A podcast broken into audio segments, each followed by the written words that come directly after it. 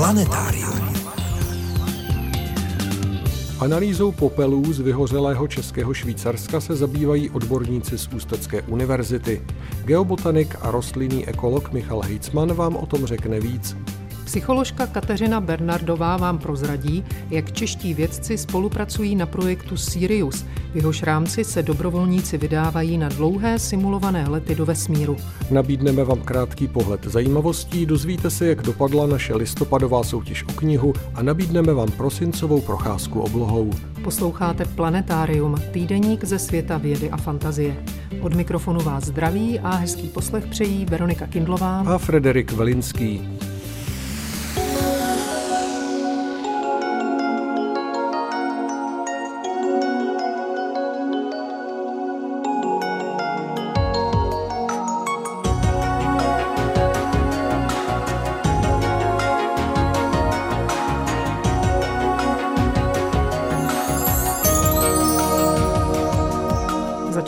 Přehledem zajímavostí ze servisu České tiskové kanceláře.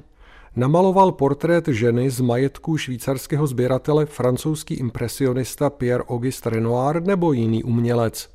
Specialisté společnosti Art Recognition nakrmili umělou inteligenci dvěma stovkami reprodukcí Renoirových maleb.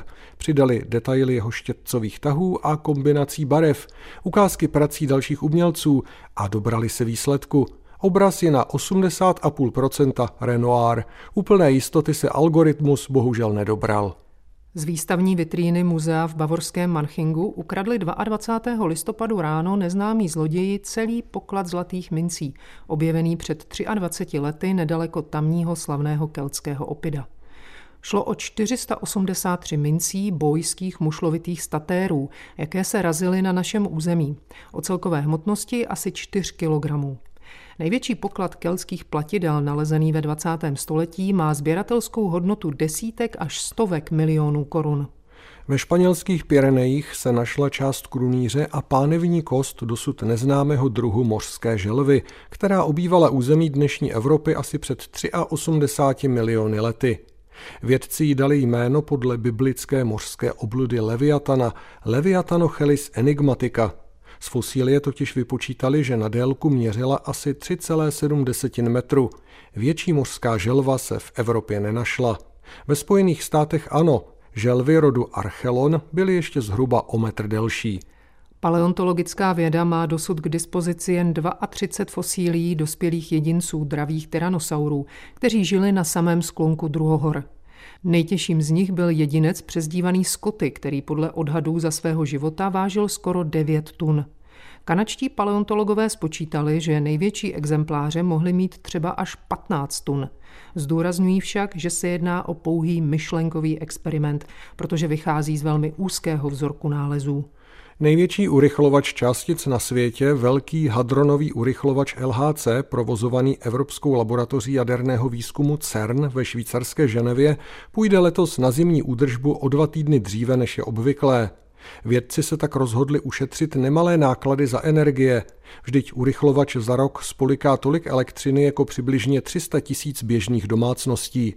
Také v příštím roce se LHC uloží k zimnímu spánku s předstihem. Pokud však ceny energií neklesnou, bude do budoucna nutné fyzikální program CERNu omezit nebo ho rozložit do delšího časového období, upozorňují výzkumníci. Zanechme je pro tuto chvíli jejich obavám a pojďme se věnovat popelům. Všichni víme, že jsou produktem hoření, sypké zbytky, které oheň nestrávil. Vědci z nich dovedou vyčíst docela zajímavé informace.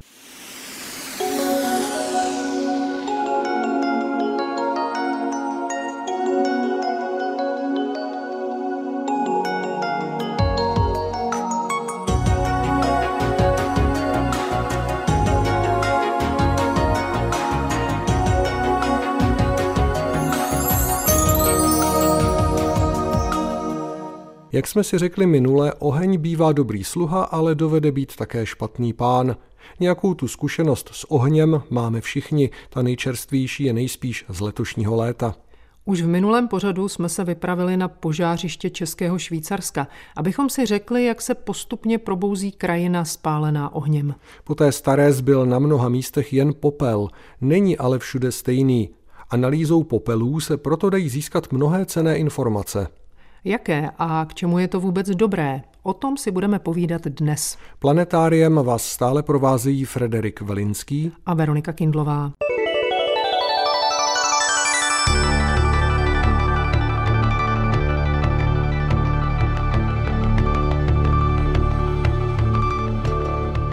Vzorky popelu na spáleništi Národního parku České Švýcarsko sbírá geobotanik a rostlinný ekolog Michal Hejcman z Fakulty životního prostředí Univerzity Jana Evangelisty Purkyně v Ústí nad Labem.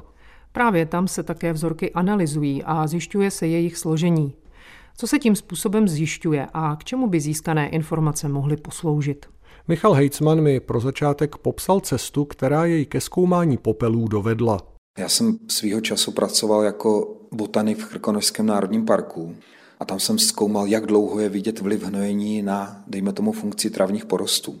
A dostal jsem se k Luční boudě, kde je travní zahrada a v té travní zahradě jsem více než po 60 letech po přerušení hnojení našel vysoké obsahy třeba vápníků, hořčíků, zinku, manganu a podobně. No a já jsem si kladl otázku, jak je to možné, že po takhle dlouhé době je to vidět a proč tam jsou tyhle ty prvky. No a zjistil jsem, že tu travní zahradu hnojili popelem, dřevním popelem, jo, který míchali s hnojem. A pak mi došlo, že dřevní popel je vlastně nejstarším minerálním hnojivem, které pravděpodobně bylo používáno od pravěku v našich podmínkách. Takže to byl krok k tomu, abych začal spolupracovat s archeologií. No a začal jsem spolupracovat s doktorem Zdeňkem Smržem, tady z Mostu. Provozoval takzvanou leteckou archeologii. To znamená, on lítal nad krajinou a fotografoval takzvané vegetační příznaky. No a ty vegetační příznaky byly tam, kde je třeba zaniklá vesnice, středověká, pravěka. A proč tam ty vegetační příznaky jsou? Protože ten člověk, když někde sídlil, tak využíval oheň, pálil vlastně biomasu, dřevo a ten popel si pal kolem sebe, protože popel je vlastně hygienický, ten nijak nesmrdí. Dá se použít třeba v zimě, jako ten, kdo je z vesnice, tak ví, že si sype dřevěný popel na led, když je umrzlo. Takže to stejně dělali lidé v pravěku. No a ten popel zanechává silné chemické signály v půdě. Takže třeba, kde máme zaniklou pravěkou vesnici, tak i v dnešní době je tam třeba pětkrát tolik fosforu ve srovnání s okolím. Je tam několikanásobně víc vápníků ve srovnání s tím okolím. Takže ten popel je velice zajímavý materiál, který se chemicky odlišuje třeba od půdy výrazně. No a ve chvíli, kdy začal hořet Národní park České Švýcarsko, tak my jsme zrovna pracovali na výzkumu pravěkých mohyl pod řípem, takže jsme kopali a najednou jsme ani neviděli říp, přestože jsme stáli zhruba 3 kilometry od řípu díky kouři, který šel z Českého Švýcarska. No a v tu chvíli mě došlo, že to České Švýcarsko je obrovská příležitost, jak si odebrat různé vzorky popelů z různých materiálů a jak vlastně prohloubit tenhle ten náš výzkum popelů, který jsme dělali v souvislosti s archeologií. Takže jsem se vypravil do Českého Švýcarska a začal jsem sbírat vzorky popelů. Ono to má více rovin, protože ten popel jednak je jako minerální hnojivo, pravděpodobně nejstarší minerální hnojivo, které člověk kdy používal. A my to víme, protože, jak jsem říkal, tady ty pravěké vesnice mají silné chemické signály. Stejně tak pracujeme v Izraeli. Podle těchto chemických signálů jsme třeba schopni poznat, kde bylo biblické osídlení. Pracujeme na tom i v Ghaně, zkoumáme popele z různých dřevin. V těchto z těch tropických oblastech, jako je Ghana, dejme tomu Brazílie, vznikaly takzvané dark earth soils, to znamená tmavé nebo černé půdy, můžeme říct. No a to jsou půdy, které byly speciálně vyhnojeny popelem a lidé válili biomasu, dřevo a ten popel sypali na jedno místo, kde vznikaly speciální zahrádky a ty půdy se vyznačovaly tím, že byly řádově úrodnější ve srovnání s půdama v okolí. Hnojivý účinek popela. To je první aspekt, o který se Michal Heitzman ve zvýšené míře při výzkumu této matérie zajímal. Druhým aspektem jeho zájmu je obsah rizikových prvků v popelech, takových prvků, které nemají, jak říká, prokazatelně pozitivní biologickou funkci v biomase spíše tedy škodí, než by byly prospěšné. Třeba takové olovo. Proč mě zajímá zrovna olovo? Protože vlastně od 30. let až do roku 2000 se používaly olovnaté benzíny. Docházelo k obrovské depozici olova tady v našem prostředí. To olovo je rizikový prvek. To znamená, když se dostane do organismu, tak nějakým způsobem ten organismus poškozuje. Takže to olovo nám v podstatě vadí v těch ekosystémech. No a to, že k té depozici olova docházelo, to jsem si uvědomil ve chvíli, kdy jsem zkoumal pravěké mohyly s kolegou doktorem Krištufem z Plzeňské univerzity. No a když jsme zkoumali pravěkou půdu, která byla pohřbená tou mohylou, a porovnali jsme to s recentní půdou, která byla nahoře, a lesní půda, tak najednou jsme zjistili, že ta lesní půda má třeba dvojnásobné obsahy olova. I v takových oblastech, které se zdají zdánlivě čisté, kde nemáte nějaký intenzivní průmysl a podobně. Takže jsem se v té době začal zabývat olovem a zjistil jsem, že nejvíce kontaminované půdy olovem nejsou zemědělské půdy, ale jsou to paradoxně lesní půdy. Protože lesní půda je krytá lesním porostem a ten lesní porost má velkou intercepci. To znamená, má aktivní plochu, která zachytává mlhy. Když půjdete skrz les a bude mlha, co uvidíte? Z listů a z jehlic odkapává voda. Tomu se říká intercepce, protože ten les vlastně vychytává tu mlhu. No a v takových částicích se právě vyskytovalo nejvíc olovo. A to olovo se akumuluje v tom ekosystému, protože olovo se váže na organickou hmotu a té je daleko více v lese, než většinou třeba na travních porostech nebo na orné půdě. Takže z těchto z těch důvodů se vlastně to olovo akumulovalo v té lesní půdě. Když vám tenhle materiál vyhoří a vznikne popel, v tom popelu se to olovo extrémně koncentruje. Takže ty popele jsou vlastně zajímavé i z toho pohledu třeba pro monitoring depozice těchto z těch rizikových prvků.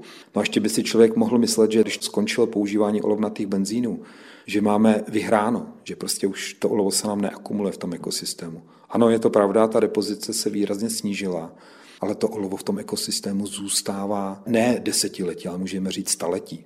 A těžko se z toho ekosystému dostává. Z tohohle pohledu mě olovo zaujalo a už když jsme vlastně šli odebírat vzorky do Českého Švýcarska, tak jsme předpokládali, že tam může být zvýšený obsah toho olova.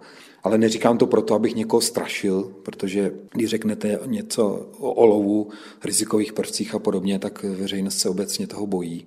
Ty obsahy nejsou kritické, že by nějakým způsobem měly výrazně zatěžovat jako životní prostředí nebo cokoliv. A hlavně ty obsahy olova máme zvýšené skutečně jenom v tom malém množství popelu, který vzniká vyhořením té organické hmoty v půdě. My jsme odebírali vzorky jako recentní biomasy vyhořelé, brali jsme vzorky recentní kůry z různých druhů dřevin, vyhořelého recentního jehličí a podobně. V tom recentním materiálu to olovo není. Minimální obsahy. A ono je to dáno tím, že to olovo je minimálně mobilní. Jo. To je zase další výhoda. To znamená, že když ho máme fixované v té organické hmotě, tak se nám do toho prostředí minimálně uvolňuje. Zaplať pámbu za to.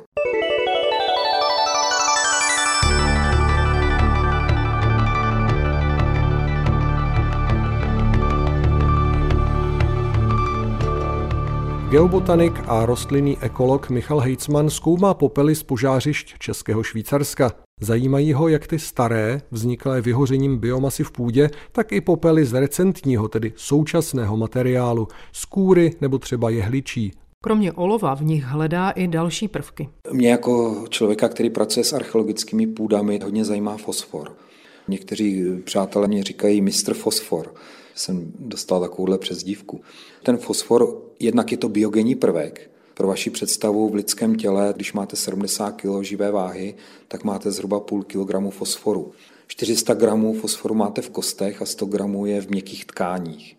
Takže ten fosfor je důležitý biogenní prvek i pro člověka, pro rostliny samozřejmě také. Rostliny, které rostou rychleji, mají vyšší obsahy fosforu. Mladé orgány mají vyšší obsah fosforu.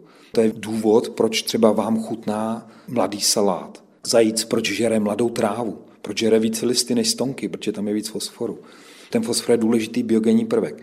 No a potom vlastně je také v těch popelích a tam, kde člověk sídlil a došlo k té akumulaci popelu, tak na tom místě je třeba pětinásobně zvýšený obsah fosforu. Studujeme to v Izraeli, biblický tel, třeba tel Burna, tak na telu máme půl procenta fosforu v půdě a když jste někde v okolí toho telu, to znamená v okolí biblického města, kde ten člověk nesídlil, tak máte třeba jenom jednu desetinu, takže pětinásobně navýšený obsah fosforu.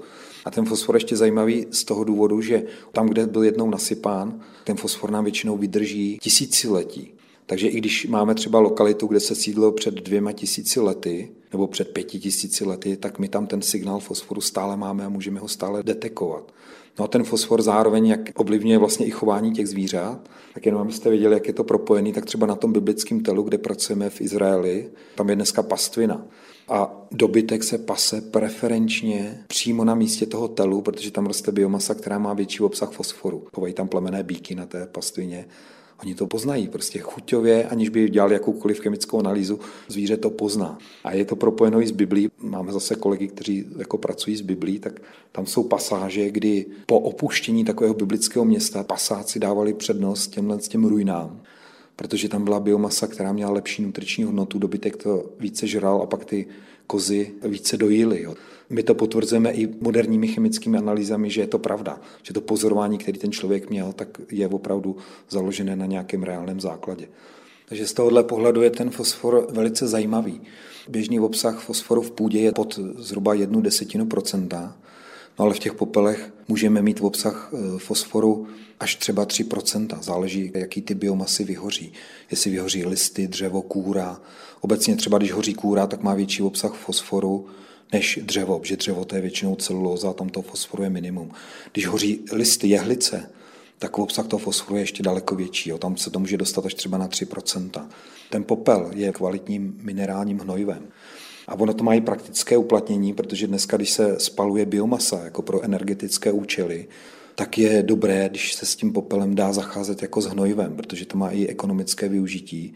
Takže vlastně i z tohohle z toho pohledu nás ty popele zajímají i pro to moderní využití. Samozřejmě i u těchto z těch popelů z biomasy bývá problém s rizikovými prvky, jako je zrovna to olovo. Takže ten výzkum je takový komplexní výzkum popelů. Ten popel má také vysoký obsah vápníku, to je dobré zmínit. Zrovna třeba v tom českém Švýcarsku to má poměrně velký význam, protože tam jsme na píscích a ty písky jsou kyselé. A ve chvíli, kdy máte vyhořelou biomasu, tak vám to mění chemismus půdy, zvyšuje to pH, takže se dostáváte z toho kyselého směrem k tomu neutrálnímu a zase na to pozitivně reagují různé druhy rostlin, protože vlastně když jste na silně kyselém substrátu, tak tam se projevuje třeba toxicita železa, hliníku, manganu, zinku. No a tím, že se zvýší pH, tak vlastně se ta toxicita snižuje a tím pádem tam může růst i větší množství druhů rostlin. Třeba v naší floře většina druhů vázána na půdy, které jsou minimálně neutrální anebo bazické. A je to dáno tím, že ty druhy se vyvíjely v průběhu toho evolučního času během pleistocenu, kdy tady vlastně převládaly neutrální a bazické půdy. To, že máme kyselé půdy, které tady dominují dnes, tak je dáno tím, že do těch půd 10 tisíc let prší, to je to období holocénu, a ty půdy se okyselují. Proto třeba druhová diverzita v Českém středohoří, kde máte nějaké bazalty čidiče, anebo v Českém krasu, kde máte vápence, tak je obecně vyšší u rostlin než třeba v pískovcových oblastech, kde to pH je daleko nižší. Takže ty popele mají i z tohohle z toho pohledu velký význam neutralizace té půdy. Dříve se používaly jednak asi pravděpodobně k tomu hnojení, ale popel je taky důležitý při výrobě skla, takže se používala potaž. Uhličitan draselný, čili potaž, není jen součástí takzvaného sklářského kmene. Používá se i v textilním a papírenském průmyslu. Najdete ho v pracích prášcích, barevných pigmentech nebo lécích a pod kódem E501 i v některých potravinách. Dnes se potaž získává loužením půdy. Historicky se však získávala z dřevěného popela a toho je dnes v Českém Švýcarsku víc než dost. Michal Hejcman bude tamní spálenou krajinu sledovat i nadále, nejen kvůli svému zájmu o popel, ale také proto, aby viděl, jak postupně ožívá a obnovuje se, jak probíhá takzvaná sukcese. Jak dlouho jeho zájem potrvá? No tak když se člověk dá na výzkum požáru, tak je to záležitost dlouhodobá, že ta sukcese samozřejmě trvá delší dobu. Taková ta největší dynamika vegetace a těch procesů po tom požáru může trvat zhruba nějakých pět let, pak už se vlastně třeba přísun nových druhů téměř zastaví, protože ta obnažená plocha už je plně obsazena. Tam už dochází k velké konkurenci, takže těch prvních pět let je nejdůležitějších, ale pak samozřejmě se to dá sledovat dál, protože třeba když máte semenáčky stromů, tak tam dochází také k takzvanému samozřeďování. To znamená, ze začátku je tam velmi hustý porost, takový koberec doslova semenáčků a postupně dochází eh, k odumírání těch slabších jedinců. Takže ono se to bude vyvíjet nějakým způsobem pořád. No a samozřejmě v sukcesi teď předpokládáme, že nalítnou pionýrské dřeviny, jako je ta bříza, to znamená s těmi malými semeny, které rostou poměrně rychle, no ale ty mají jakoby krátkou životnost, dejme tomu bříza, ve věku nějakých 80 let v podstatě odumírá v tom porostu a je nahrazována dalšími sukcesními dřevinami, jako je třeba bůk nebo důb. Třeba takový bůk, tak ten je známý tím, že je schopen, když udělá semenáčky v podrostu, tak ty semenáčky jsou stílnomilné a oni vydrží čekat mnoho let než se utvoří díra v tom porostu, než spadnou třeba ty břízy a potom ten semenáček vyběhne nahoru. Takže po tom požáru ten vývoj lesa, než dospěje k takzvanému klimaxovému stádiu, k tomu závěrečnému stádiu sukcese, může trvat opravdu stovky let. To my už tady samozřejmě nebudeme, to už bude pro další generaci to studium. Pro generaci, která se ještě nenarodila. O výzkumu popelů, a to nejen v souvislosti s letním požárem v Národním parku České Švýcarsko, jsme si povídali s Michalem Hejcmanem z Fakulty životního prostředí Univerzity Jana Evangelisty Purkyně v Ústí nad Labem. Příroda rány sama za celý, jiný to bude nějakou dobu trvat.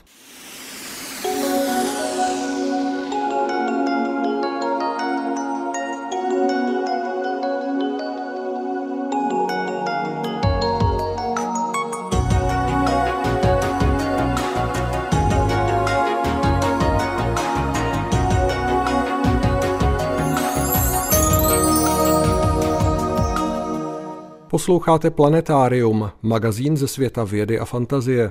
Kolega Miroslav Cimr vám teď prozradí, co bude k vidění na prosincové, již zimní noční obloze. Astronomická zima začíná zimním slunovratem 21. prosince.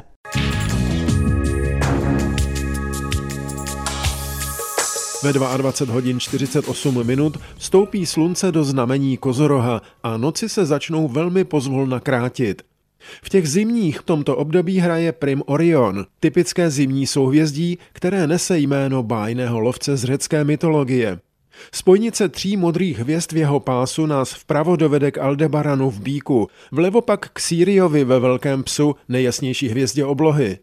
Tyto hvězdy spolu s Rigelem v Orionu, Prokionem v Malém psu, Poluxem a Kastorem v Blížencích a kapelou ve Voskovi tvoří dobrý orientační obrazec, takzvaný zimní šestiúhelník.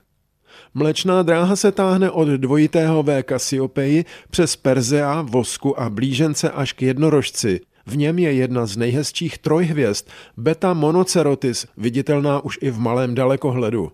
Orion má mnoho zajímavých objektů, například velkou mlhovinu M42, která se nachází pod trojicí hvězd jeho pásu. Zdánlivě jde o hvězdu, ale je to uskupení mnoha hvězd zanořených do zárodečných mračen molekulárního vodíku, ze kterých před miliony let vznikly. Planety na zimní obloze uvidíme všechny. V prosinci se na ní vrací Merkur i Venuše. Obě budou vidět večer nízko nad západním obzorem, i když Venuše až ke konci měsíce. Mars je viditelný po celou noc, Jupiter září v první polovině noci a Saturn večer vysoko nad jeho západem. Uran se na obloze nachází v souhvězdí Berana po většinu noci kromě rána a je na hranici viditelnosti pouhým okem, lépe samozřejmě v triedru či malém astrodalekohledu. Podobně pak druhý plynný obr Neptun, u kterého se bez optiky neobejdeme. Z úkazu zaujme 5. prosince v 18 hodin konjunkce měsíce s Uranem a následně zákryt této planety. O tři dny později, tedy 8. prosince v 7 hodin ráno, si měsíc už v úplňku konjunkci zopakuje, tentokrát však s Marsem, který bude zářit mnohem víc než předtím vzdálený Uran.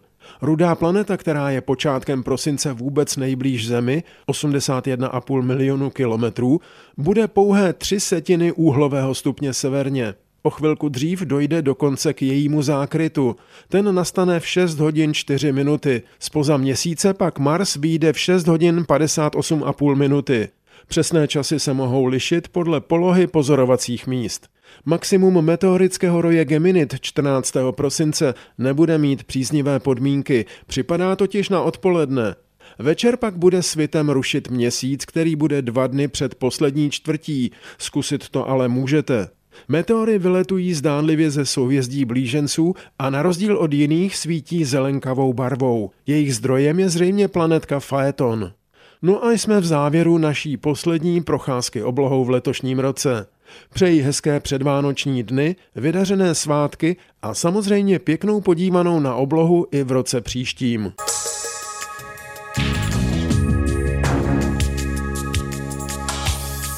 Texty pravidelných rubrik najdete v plném znění na našem webu. Rozhovory z pořadu se tam nacházejí také ve zvuku a částečně i v textovém přepisu. Naše adresa je rozhlas.cz lomeno planetárium. Na webu najdete i naši soutěž. V listopadu jsme hráli o knihu autorského triumvirátu Opluštil zajíc a svoboda, pralesy a jezera mladších prvohor.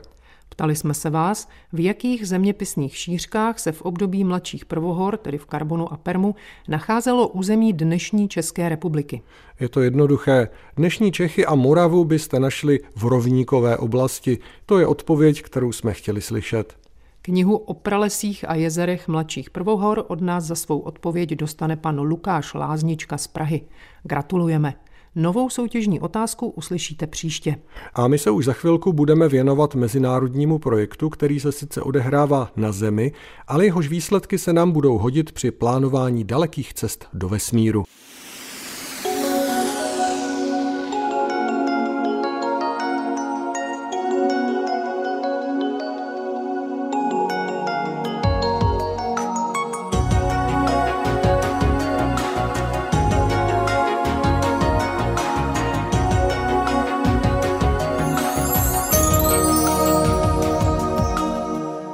To zase začíná být žhavé téma. Jaké to bude, až jednou lidé poletí k měsíci nebo dokonce na Mars? A nejde jen o technickou stránku věci. Důležité budou i vztahy mezi členy posádky a jejich zdravotní stav. Celou komplexní problematikou se zabývá mezinárodní projekt Sirius, kterého se účastní jak americká NASA, tak i Ruská akademie věd. Byl zahájen v roce 2016 a významnou roli v něm hrají i naši výzkumníci. Zatím posledním experimentem, který se v rámci projektu uskutečnil ve speciálním zařízení v Moskvě, byl simulovaný osmiměsíční let na měsíc, který skončil letos v létě. Tomuto experimentu, ale samozřejmě nejen jemu, se budeme věnovat hned v několika dílech našeho planetária. Zpestříme si tak čekání na návrat mise Artemis 1, kterou byla zahájena nová etapa dobývání vesmíru, spojená právě s návratem lidí na měsíc. Planetáriem vás i nadále provázejí Veronika Kindlová a Frederik Velinský.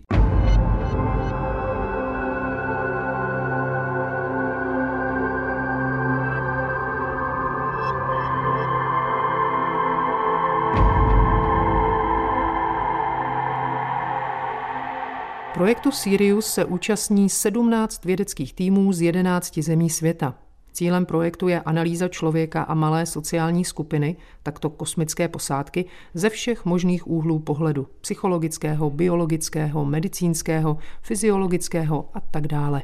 Čemu se věnuje český tým, nám vysvětlila jeho zakladatelka, psycholožka Kateřina Bernardová z Quet Group a katedry sociální práce Fakulty sociálně ekonomické Univerzity Jana Evangelisty Purkyně v Ústí nad Labem. Jak nám řekla, kosmonauty nestačí jen posadit do kosmické lodi a poslat ke vzdálenému cíli. To by nedopadlo dobře. Náš tým se zabývá tím, co ty lidi prožívají po cestě, jak jim je.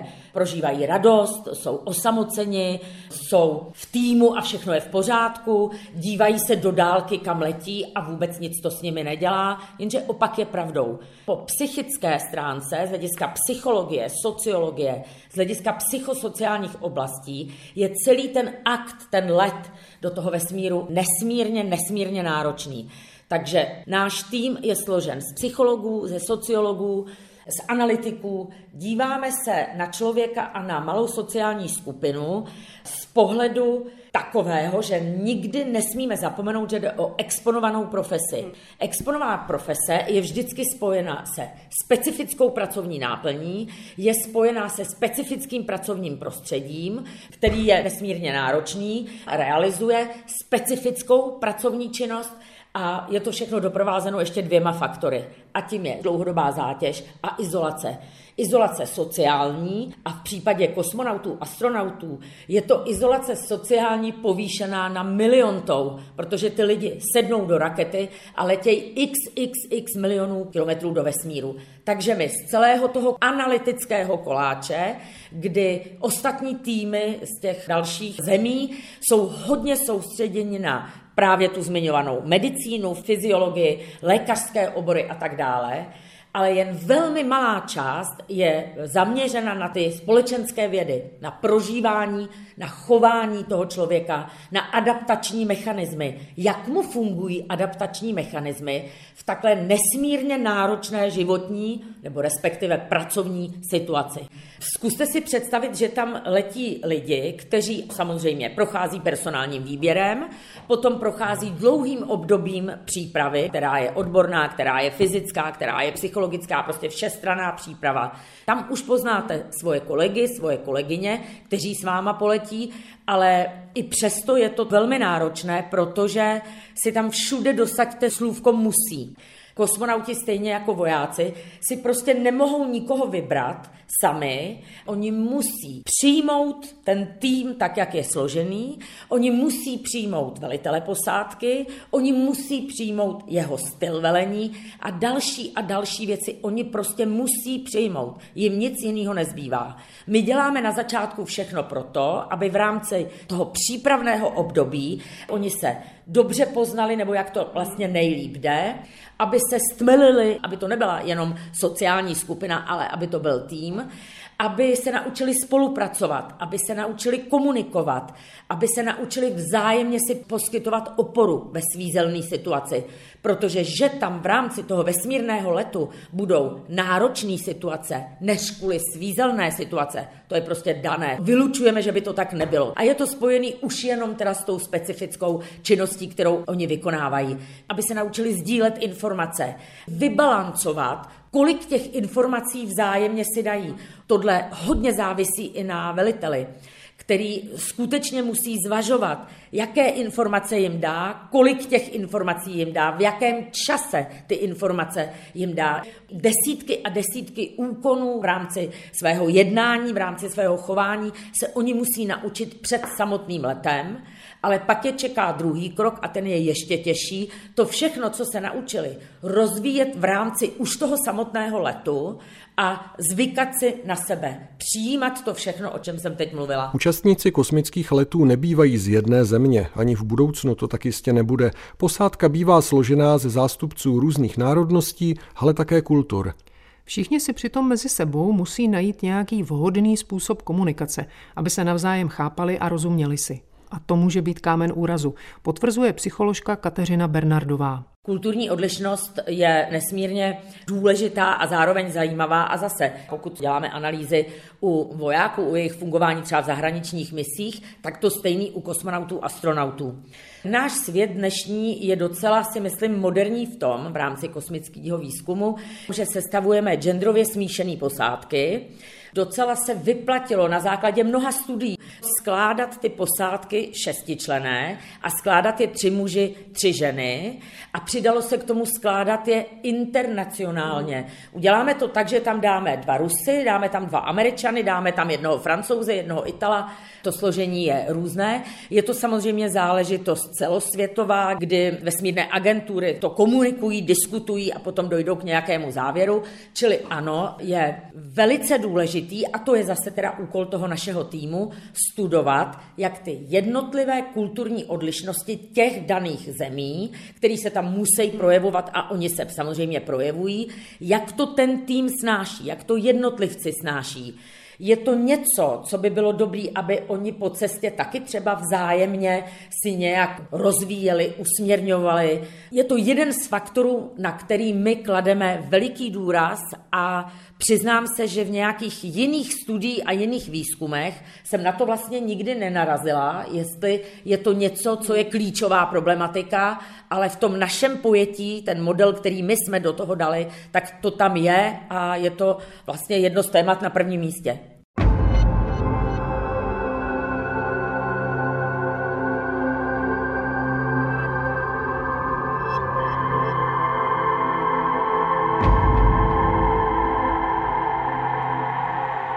Jak takový výzkum, o kterém si povídáme s psycholožkou Kateřinou Bernardovou, vůbec probíhá? Jak nasimulovat let do vesmíru? Už jsme se zmínili, že podobné simulátory existují. Pochopitelně stojí na Zemi.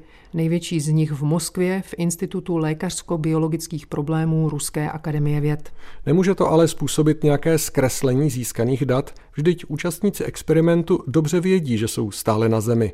Kosmický výzkum je v tomhle docela unikátní, protože před 60 lety, myslím, že to byl 62. rok minulého století, udělali Rusové to, že vymysleli, skonstruovali vlastně model rakety, což je hermeticky uzavřený prostor, my vezmeme danou skupinu, vezmeme tu posádku, zavřeme je s tím, že na to samozřejmě připravíme, připravíme k tomu program, simulují se vesmírné mise, buď na měsíc nebo na Mars, to je něco, co nás teď čeká, a sledujeme, co to s nimi v rámci těch 4, 6, 8, 12 měsíců dělá. Čili my máme určitý simulátor, který je promyšlený až do posledního šroubku, jak já s oblibou říkám. Je to model rakety, který je unikátní v tom, že je jediný na světě. Zdůraznila jsem tu Moskvu, zdůraznila jsem Institut biologických problémů Ruské akademie věd, který tímto disponuje. Na sahu má, ale má ho mnohem menší, je to v menším měřítku. Není určený pro tak dlouhodobé experimenty, jako děláme my a mám pocit, že se tam vejde i méně lidí. V tom modelu, v tom NECu, nazemní experimentální komplex, proto zkrátka NEC, můžete zavřít 6 lidí a mohou tam být 500, 520 dní, tak jako byl projekt Mars, čili řadu měsíců. Ta výjimečnost spočívá v tom, že oni opravdu jsou za tlustými pancéřovanými dveřmi a z psychologického hlediska teď pro vás důležitá informace, Opustit ten NEC je nesmírně složitý. Ty lidi podepíšou informovaný souhlas, že nastoupějí ten experiment, budou hermeticky uzavřeni na dobu třeba 8 měsíců. A není to o tom, že byste si to za tři týdny rozmyslela. Zaťukala byste na dveře v úvozovkách a řekla byste, já už chci ven, mě už to tady přestalo bavit, nebo já se tady nudím, mě to úplně nevyhovuje ta posádka. Tohle prostě udělat nemůžete. Už to z psychologického hlediska je nesmírně zavazující. Druhý bod, který tam je, že jste v prostředí, který teda simuluje tu raketu, vy máte úkoly, který musíte plnit a plníte je podle každodenního programu. Ten program je ušit do posledního detailu, kde velice prostě dodržujete časový harmonogram a tak dále a plníte takzvané vědecké úkoly. To znamená, že to je vlastně plná simulace letu na měsíc nebo na nějakou jinou planetu kdy plníte úkoly, které jsou s tím spojený, třeba při výstupu na tu planetu musíte tam odebrat zorky, to je jeden třeba z úkolů. Vy skutečně jste do toho ponořena na plných 100% je tam velice zajímavá část toho neku a to je prostor, kde se simuluje to samotné prostředí té planety. Když jsem tam při jedné cestě byla, požádala jsem organizátory toho projektu, jestli by mě do tohohle prostoru pustili, že to musí být velice zajímavý. Oni řekli, ano, my vás tam pustíme v období, kdy tam nebude nikdo z posádky, chovejte se tam tiše, nic nedělejte, jenom prostě do toho prostoru vstupte, rozlíněte se a zase vyjděte ven. V té době tam byl nasimulovaný povrch měsíce. Byl to jeden z nejsilnějších zážitků, který vlastně já za těch šest let mám, kdy se teda otevřely ty těžké dveře, já jsem vstoupila dovnitř a já jsem několik vteřin měla pocit, že jsem ve vesmíru. Kameny, vymodelovaný povrch měsíční, prach na zemi, takže jsem si tam klekla, začala jsem brát do rukou bez rukavic ten prach jako a pouštěla jsem ho na zem, prostě úplně vytřeštěná, to se jinak nedá říct. A je to do dneška jeden z nejsilnějších zážitků a prožitků, který já mám v rámci studia exponovaných profesí, protože já jsem v tu chvíli na pár setin vteřiny si myslela, že jsem ve vesmíru. V rámci té naší analýzy, toho výzkumu, jsme se samozřejmě posádky ptali, jak to máte, když tam nacvičujete výstup, že jeden z úkolů i je opakovaně dělat výstupy a ty úkoly plnit přímo tam. Tak jsme se jich ptali, jestli i oni tenhle pocit mají, protože oni mají na sobě skafandry a tak dále. A byli i lidi, kteří jsou zkušenými kosmonauty, kteří jsou zkušenými vojenskými stěhacími letci, tak i ty lidi, i ty respondenti, i ty členové té posádky, kteří simulovali ten let, nám řekli, že pár sekund proběhlo, když vystoupili na ten povrch, ten pocit měli, že to je reálný, reálný let. Vraťme se ale na začátek a k psychologické náročnosti současných a zejména budoucích dlouhodobých kosmických misí. Tam je řada momentů, včetně nesmírné náročnosti. Je to nesmírně fyzicky i psychicky náročné, že skutečně vám to připomíná, že vy plníte úkoly při vesmírném letu. A je tam ještě jedna věc, taky jsem to už zmiňovala, a to je to, jak se dostat vlastně z toho experimentu ven. Jak můžete opustit NEC? Jste proband, jste pokusná osoba a už jste uvnitř experimentu. Musí zasednout komise, Musí to být velmi vážný důvod, kdy můžete ten experiment opustit. Určitě vás napadne, že nejčastějším je zranění, propuknutí nějaký velmi vážný nemoci, ale tam nezapomínejte na to, že všechny ty pokusné osoby prošly velmi pečlivou zdravotní prohlídkou, než do toho experimentu byly vpuštěni. Takže celkem já vylučuju, že tam je někdo, komu najednou propukne cukrovka. To se asi nestane samozřejmě taková věc. Čili musí to být velmi, velmi vážný důvod. Je celý soupis, já jsem se na to ptala americké NASY, ptala jsem se Ruské akademie věd, koho teda pustíte ven? A oni na to odpověděli, máme celý seznam situací, kdy tohle uděláme, ale věřte, že to dopředu 30krát promyslíme, prověříme, zasedne několikrát nějaká komise, která se k tomu vyjádří a pak eventuálně se jeden z těch lidí pustí ven. Stalo se to zrovna v tomto roce, respektive ono to bylo v loňském roce a ten experiment byl osmiměsíční, Sirius 2021. Posádka byla zase genderově smíšená, nastoupily tam tři ženy, tři muži a došlo k tomu, že asi ve druhém měsíci experimentu jedna z těch pokusných osob úplně nedodržela veškeré bezpečnostní předpisy tak, jak měla v rámci posilování fyzické připravenosti a v takovém malém fitu, který tam mají, kdy oni musí cvičit každý den, tato žena spadla z toho přístroje, zlomila si ruku v lokti a lékařka, která tam byla, prostě stanovila, že to je něco, co tam oni nevyřeší, že je nutná operace, čili pak se teda řeklo, ano, nedá se nic dělat. Byl otevřen nek, Kosmonautku vyvedli ven, naložili ji do sanity, odvezli ji v Moskvě do nemocnice a podrobila se velmi náročné několika hodinové operaci a to bylo potvrzení toho, ano, tohle byla situace, kdy nebylo možné tu posádku udržet tak, aby byla teda šestičlená, protože každý má samozřejmě své úkoly a aby splnila celou tu misi. O české účasti v projektu simulovaných kosmických letů Sirius vyprávěla zakladatelka našeho výzkumného týmu, psycholožka Kateřina Bernardová z Quet Group, a Fakulty sociálně-ekonomické Ústecké univerzity Jana Evangelisty Purkyně. Jak jsme slíbili, k zajímavému povídání se vrátíme znovu za týden. Pro dnešek je to všechno. Uslyšíme se příští neděli. Ještě předtím ve čtvrtek 1. prosince přijde na řadu další Café Nobel, setkání s vědou, které organizuje Ústecká univerzita ve spolupráci s naším magazínem. Tentokrát v Tise na Ústecku v restauraci a kavárně Refugio o půl sedmé večer. Hostem bude astrofyzik Petr Kulhánek a tématem webův teleskop a krásné fotografie, které z něho přicházejí. Tak se nechte pozvat. Pro tuto chvíli se s vámi loučí a neslyšenou se těší Frederik Velinský a Veronika Kindlová. Mějte se krásně. Planetárium. Planetárium, magazín ze světa vědy a fantazie, přináší každý týden rozhovory s odborníky či popularizátory vědy, nabízí aktuality, pravidelné rubriky a také soutěž o zajímavé publikace. V podobě zvukové či psané nás najdete i na internetu rozhlas.cz lomeno planetárium. Vydejte se s námi za poznáním.